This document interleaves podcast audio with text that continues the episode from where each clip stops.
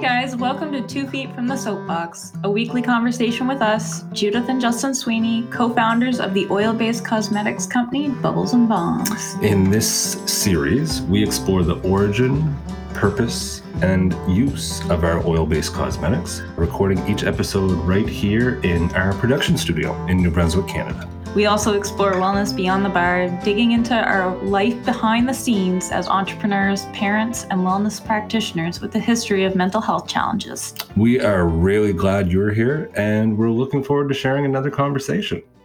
So, Justin, another week. This is episode nine. Episode nine in the Genesis series. Yes, episode nine. And yeah, so do we want to start maybe with a little recap on where we left off in episode eight? I think I did last week. Do you want to do this week? I would be happy to. Yeah. so, uh, in the Tag, last. you're it. so in the last episode we were talking a little bit about our early formulation days and you know how a lot of custom work with our community helped to shape the catalog hmm. especially in early days. And so it was a lot of community members coming in and and kind of sharing their needs and sharing their desires and you know kind of discussing what their sensitive skincare routine is missing. And we would do our best to kind of fill that need and it, it was uh, yeah it was a very iterative process and it was really a lot of give and take with the community and it was great that you know that give and take from the community. We also talked about this in the last episode that that really helped to support us through kind of the the mental health challenges that came with you know being in a new province and Putting opening up the yourself out business there. and- exactly putting yourself out there. It can be very nerve wracking, right? Mhm. It's it's scary. You're vulnerable, and so yeah, that reception and and support really helped to develop the company in those early days. I think too, like the amount that they showed vulnerability to us too with trusting us with their skincare and you know talking with us in depth about the issues that they may be having i think is like that was so valuable from a formulating standpoint and just a human standpoint that connection and that openness allowed us to be connected and open as well right Mhm. and it was a very good give and take that we were able to work with them to find something truly unique to their skin type. Yeah, and the other thing that we noticed too was in a lot of those situations, our values really kind of lined up. As Mm. well with the the community members that were coming in. And so i think this episode that's what we'll do. We'll explore our values and explore how those values really how your values can be represented in the products that you use each day. They can be represented in what you do. They can be represented in the work that you do. And we always uh, incorporated the values and, and incorporated specific values in, in our decision making, right? And so we're going to explore four of them, right? Our four values. Our four values. Do you want to review them? Yeah, sure. so we're going to be talking about what raw and natural, what zero waste, what cruelty free, and what handcrafted in NB means to Justin and I. And these aren't just values that we hold within our business, but these are values that we hold within ourselves too. And I think that's why we are so passionate about these values because it's not just a marketing tactic. It's what we believe in and what we feel is the best for our sensitive skin, for our children's sensitive skin, and for the environment around us. Yeah. So raw and natural Mhm. is, I mean, that that's really kind of if we were to summarize our product philosophy, our ingredient standard, if we were to really pull that down to two words, raw and natural, I think would summarize it really well. And that is your space. So Yeah. yeah, why don't you tell us a little bit about how raw and natural came to be a value and how it guides us in our business? I mentioned this before in one of the earlier podcasts, but once I found natural products, my skin automatically did a happy dance. I found that I was getting the vitamins and the minerals and the nutrients out of that that beautiful raw plant. And you could feel the life that went into it and the the care that went into it. And it wasn't just slapped into a vat and you know mixed around. It was really nurtured from the time that it started to grow from the ground to when it was harvested to when it was, you know, hand processed and oil pulled and then the packaging and the shipping. And all has because these are natural ingredients and they don't have preservatives in them they have a natural preservative system that can be very delicate these materials are held so carefully during the transit and during production that it just you really feel that specialness with those raw natural ingredients nice so, how did that shape some of your decisions, right? Uh, you make a lot of the decisions when it comes to formulating, mm. you know, an ingredient. So when we start considering new ingredients, typically you're the one that's that's kind of bringing the new ingredients in for inspection, so to speak, for experimentation. So how do you use that? How does that guide you? Over the last year, it's funny that you asked me that because over the last year, I've really been thinking about the formulation process and the miles that these ingredients have to travel to make it to our production studios. So I haven't been looking to add more ingredients. I've been looking to repurpose the ingredients that we already have because we have a lot of really beautiful ingredients already on our shelves that we're using for a vast variety of oil based cosmetics. And you can make so many things from just three materials that, you know, the with the amount that we currently have in stock, with the, you know, the different essential oils that we carry, with the shea butter, mango butter, coconut oil. I'm pretty sure I could live off those three butters for the rest of my life. Like they're just beautiful and gorgeous. And there's so many applications that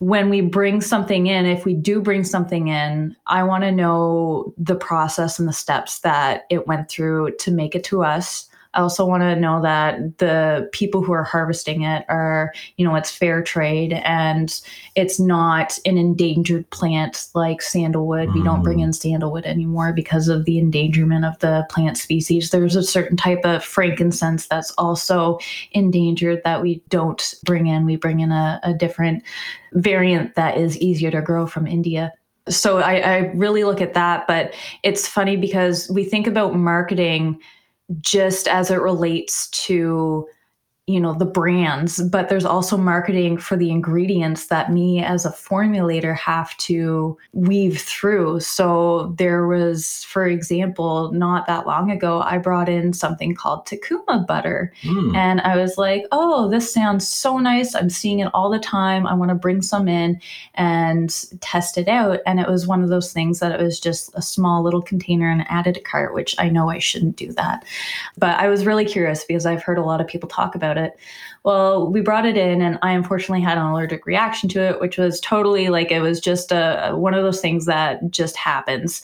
I do have very sensitive skin, so you know you can still be allergic to natural ingredients. Mm-hmm. But I did a little bit more research when that happened because I don't often with the ingredients that we carry have those types of reactions and come to find out it was Tucuma palm which I don't know about our listeners, but a lot of individuals who have shopped with us have talked about palm and the devastation it's caused in the rainforests yeah. and things like that. So it's just, I've got to be careful for the marketing tactics around that because they weren't saying that it was palm.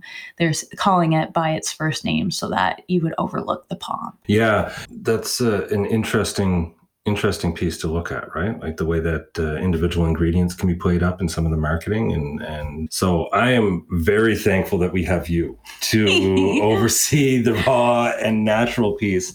And uh, you've been the the spearheader for our zero waste movement. We've both struggled with seeing things go to waste. So do you want to talk a little bit about next value? Uh, so we're going from raw and natural to our zero waste value. Yeah because zero waste really came in after raw and natural, right? So yeah. I mean, it's 2015, 16, the the lines being formulated. At that time, the focus was purely on formulation and ingredients. It and was, green beauty really hadn't taken off yet. No, I mean, we were looking at different ways that we could start incorporating less waste into what we were doing, right? Mm-hmm. Because I, when we first came in, I think we were even packaging bath bombs in, you know, cellophane bags and things like that. So there was a, a significant amount of packaging, but we were kind of under the impression when we first started that you had to, right? You had to do that to keep the product safe. It was only with time that we came to realize that really you can have a, a very safe, very well presented product, you know, that that is going to have a great user experience without having to, you know, plastic wrap it or seal it in with plastic. And so the zero waste piece for us has been very incremental. It started by removing those plastic bags from the bath bombs and getting that down to a, a paper wrap and then looking at the paper and saying, okay, well, can we get post consumer paper? Okay, well, yeah, we can do that. And then it was looking at the glue and saying, okay, well, can we get a, a recyclable friendly glue that can then go on the wrap? So that way the wrap can easily just go into the recycling. And so that way the community, our community that's using the products can, you know, quickly and easily dispose of the the packaging. We were more challenged when it came to you know the jars and the tubes right? We wanted so desperately to you know convert and go plastic free. At the time we were living in a part of canada and we still live in a part of canada where cosmetic glass recycling just wasn't available. Uh, so, you know, the manufacturers, the suppliers, distributors for the majority of the packaging that was available, if you were looking for something sustainable, you were pushed towards glass. And, and we did try glass. We tried glass and we tried uh, a little bit of a refillery. And yeah, so we tried uh, some of those, but we kept track of, you know, how much glass was going out, how much was coming back in, how much of it was refills. And we just recognized that, you know, a lot of material was going out and was still you know being used once or maybe twice uh, really wasn't getting the circularity that we were hoping for. And so it really kicked off a, a, multi-year search for a solution that we could knowingly we could produce and we could put it out and it could you could live anywhere in Canada and you would be able to use this product and comfortably and easily dispose of the product and and we wanted to be able to do that. Our children were just being born. You know we had removed plastics from soaps bath bombs the solid bubble bath. We had reduced our bath salt jars down into uh, you know flat pack bags which i can't even remember Reduce, the amount of savings like in yeah, space and, and transportation. shipping. and so i mean we had done a lot of those things and we were still using plastic jars because at least they were recyclable and, and recyclable where we were selling the majority of our products. So that was when zero waste really pushed us towards, you know, paperboard packaging across the line right? So moving from just doing paper wraps to, you know, sourcing a, a paperboard jar, uh, something that could be recycled if it was unsoiled. So we wanted something that could be recycled. We wanted something that could also be compostable if it was soiled, and we wanted to know that, you know, if it ended up anywhere, because I think of like, you know, the comedic situation of when we moved into the, our home and the brook in the backyard, and we walked out, and there was, you know, the shampoo bottle that was stuck in the the sand right on the the side of the brook, and we didn't ever want to see that happen. We we were appalled with the idea of you know our name, our logo, our work being found a hundred years from now, you know,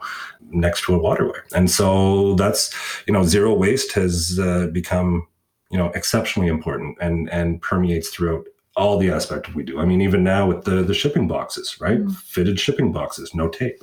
There's a lot of things that can be done that way. That's awesome. Yeah. And so back on ingredients, right? So we have raw and natural, we have zero waste, we have cruelty free. And so cruelty free and beauty, I mean, especially when we were first starting to produce products, 2014, 15, and 16, there was a lot of commentary. There was a lot of questions. Most people who were shopping were starting to become more aware.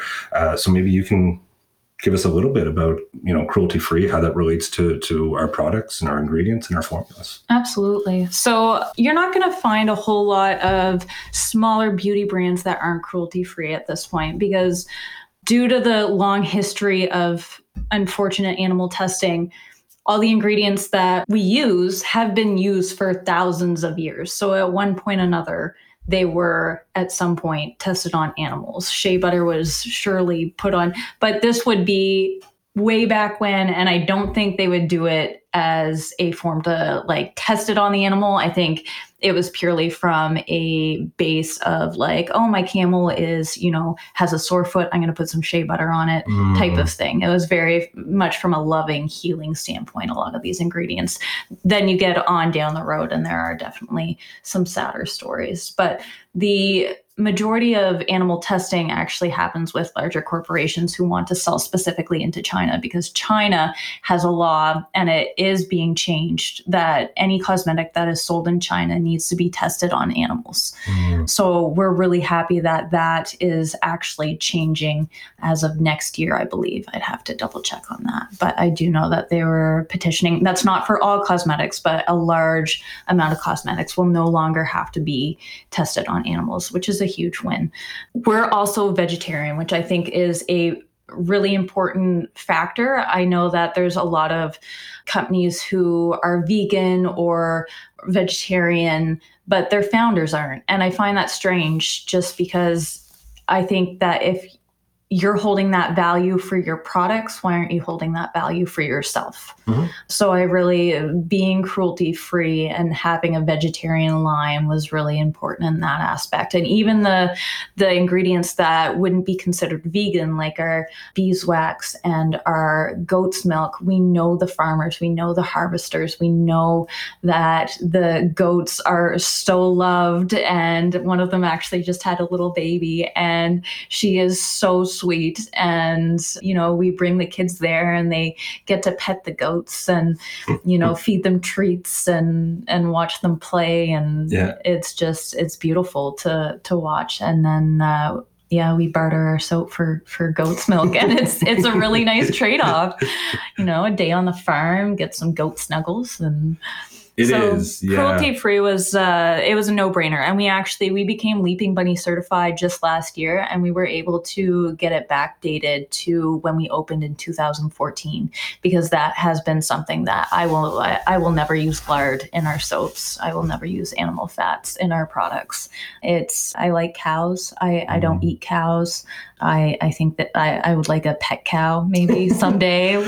And I think that would be a great topic for another episode and another series, right? Is looking at, so, you know, what products, what ingredients that are commonly found in a lot of cosmetics are animal byproducts. Mm. Uh, and so I think a lot of people would jump to animal products, things like, you know, a, a beeswax or a, a goat's milk. But really, I think a lot of the times when we're looking at avoiding animal byproducts, it's leaning away from byproducts that are part of the animal agriculture industry, mm. right?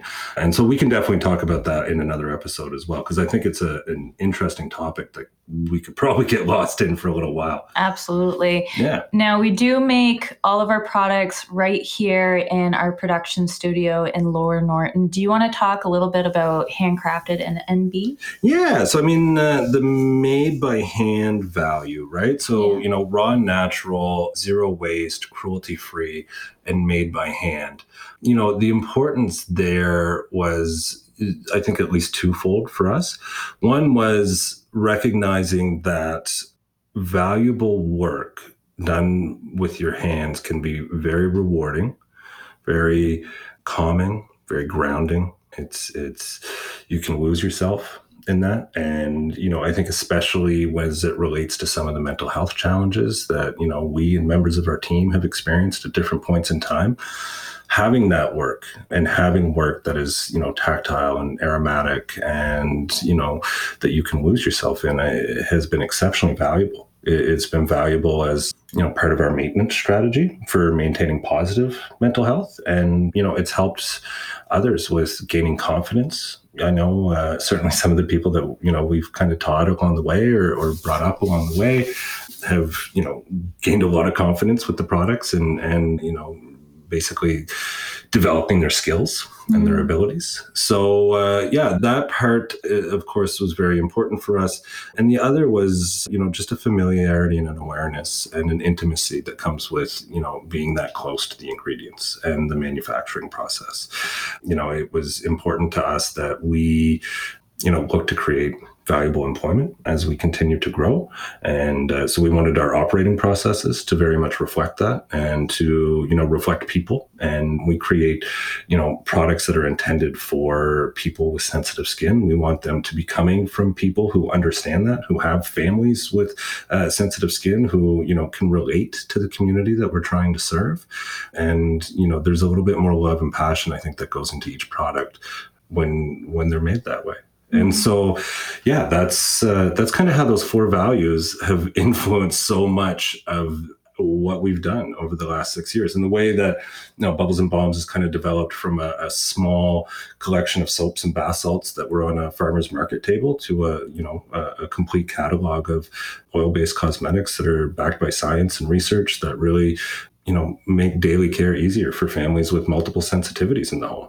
So yeah that's I that's think, an episode I think too, we strive for transparency. So we wanted our values for the business to be true and aligned with our own yes on a on a personal level too. And I think when you're looking at brands and, you know, the products you buy, I think you're going to start seeing a lot more brands put their line in the stand and say this is who we stand for because this is who we are. And Mhm. I think that is really beautiful. I think there's more of an expectation for that as well. I think uh, consumers are looking for that, right? We're all looking for that. We, we want to know, we want to ensure that our money is going to go somewhere that it's going to create positivity the way that we hope it does, Mhm. right? And so before we, uh, yeah, start to wrap up, let's do our question of the week.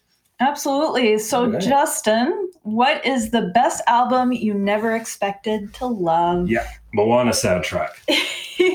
Yeah, I love it. It's fantastic. I uh, For those who don't know who Moana is, Yeah, that's a good point as well. So, Moana is a Disney movie that came out maybe three years ago, 2018 ish, 2019. I'm probably wrong. I never, I don't even think I've watched the whole movie, but Kira, our daughter, of course, loves the movie, loves the soundtrack.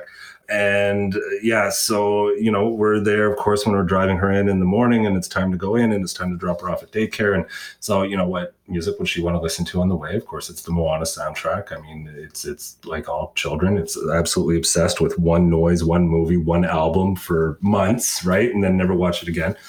So uh, yeah, with the Moana soundtrack, and I, I've caught myself multiple times just leaving it on after she's out of the car because I'm I literally Disney Disney soundtracks I think are uh, like some of the most inspirational music. You- just feel like you're going to accomplish things and do good stuff. Yeah, You know what I mean? Like Yeah. by the time I'm done listening to that, and Jemaine Clements is on there as well, and so he was a, a, a musician that I'm a big fan of, right? Yeah. So that that kind of tickled me when I. Although I catch you there. singing uh, The Rocks, You're Welcome. Dwayne Johnson. Yeah. yeah, no, Yeah, that part's good as well. Yeah. Yeah, and how about yourself?